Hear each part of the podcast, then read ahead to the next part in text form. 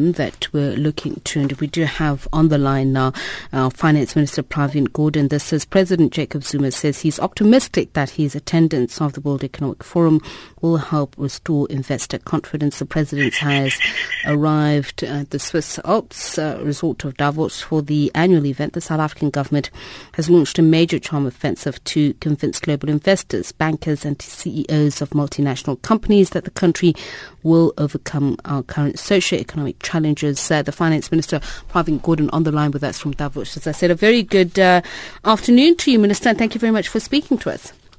Good afternoon, Sepiso, and to your listeners as well. Uh, thank you for having me. Uh, uh is charm offensive the correct term, and is it uh, paying off?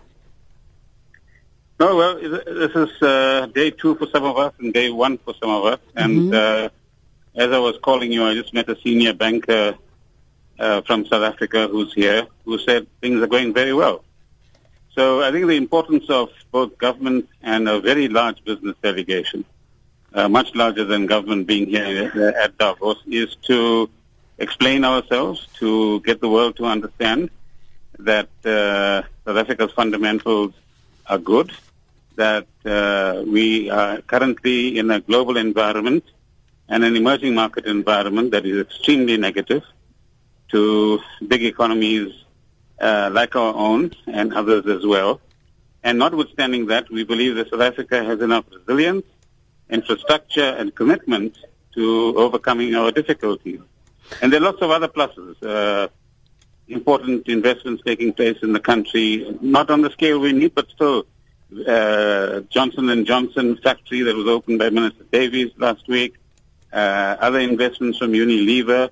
So what we're finding in the early stages is that multinational companies don't want to come to South Africa, mm.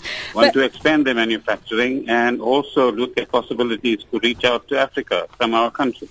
But Minister, you'd also admit that business confidence is at its lowest uh, in years, and we've uh, had the IMF uh, uh you know, downgrade our economic outlook to 0.7% for 2016. And we've seen uh, decreased demand for exports and uh, unfavorable exchange rate movements. Well, as far as exports are concerned, the exchange rate is very favorable. So the question of South African companies winning market share both on the continent and elsewhere, notwithstanding the difficult circumstances. In our own neighborhood, uh, the IMF growth forecasts have been increased uh, for sub-Saharan Africa. So yes, business confidence is at a low, and that is why, as, as government, we want to work with business and labor to say let's confront our challenges. We have 55 million people to look after. We have a large percentage of them still living in poverty and in the lower middle classes.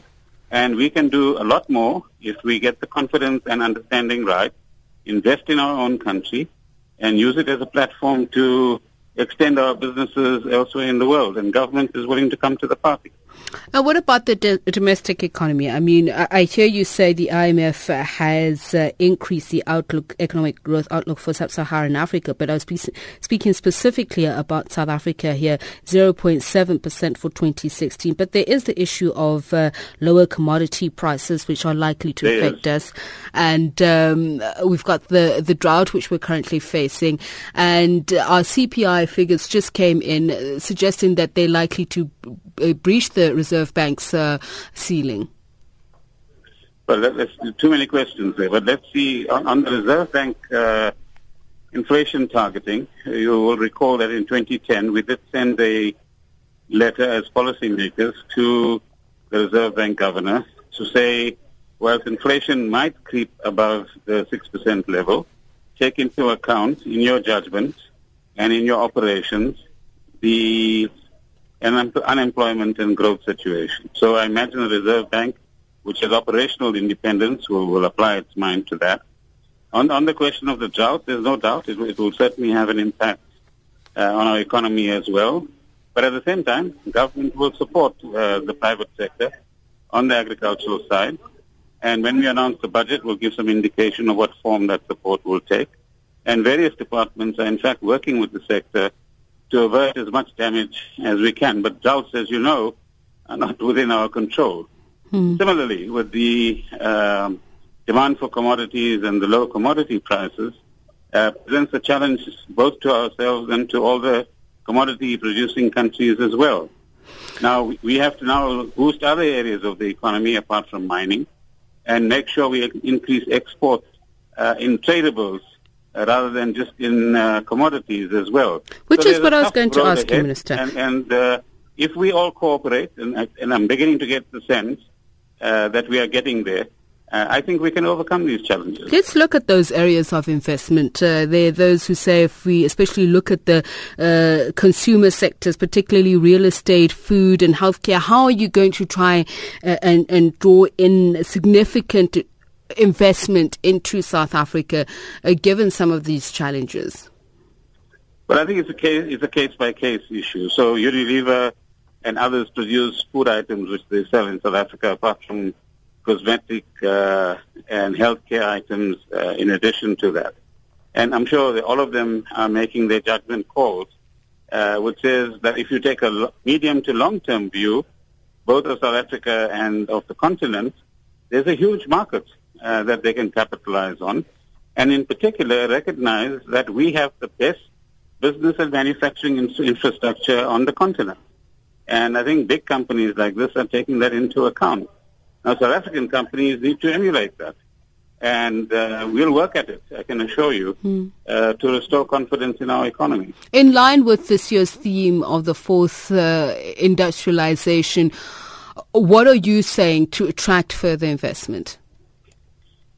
That again, on the digital side, South Africa has uh, motor manufacturing companies, pharmaceutical companies, uh, other companies as well, which are uh, beginning to use technology and digital technology already uh, in the production processes to increase their productivity uh, and the competitiveness of factories based in South Africa. Secondly, that uh, we've got to watch this trend, which will unfold over the next 10, 15 years, and where it assists us, for example, healthcare, education, uh, getting small businesses to market their wares across both South Africa and elsewhere, which other countries like India have been doing, uh, those are all the pluses. But there's some minuses as well. If robots increasingly displace um, human beings in, in this kind of environment, and if we don't increase the skills level of our population, then uh, the observation is that people with low skills and at the lower end of the labor market are going to suffer, and we're going mm. to increase inequality. Minister, I know some of these issues, as in this question I'm going to ask you, will be addressed uh, in uh, a couple of weeks at the tabling of the national budget. But with regards to the SOEs, if we're talking about Eskom, if we're talking about SAA, what are the plans in place to ensure that uh, at least uh, uh, loans which have been guaranteed re- remain in place and the sustainability in some of these SOEs? SOEs?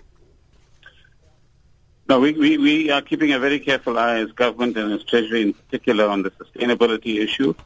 Uh, the guarantees where they exist will remain in place. But what we need assurances from the management and boards of SOEs or SOCs is that they're running an efficient business, they're running a prudent business, and that in the medium term, they, they need to become much less reliant on the fiscus, if not reliant at all, and begin to contribute, as I've said already, dividends to the fiscus, uh, which can help other sectors of the economy. So that's the broad direction we want to go in, and we'll manage everybody's affairs accordingly. All right. Thank you very much for your time, Minister. Thank you very much.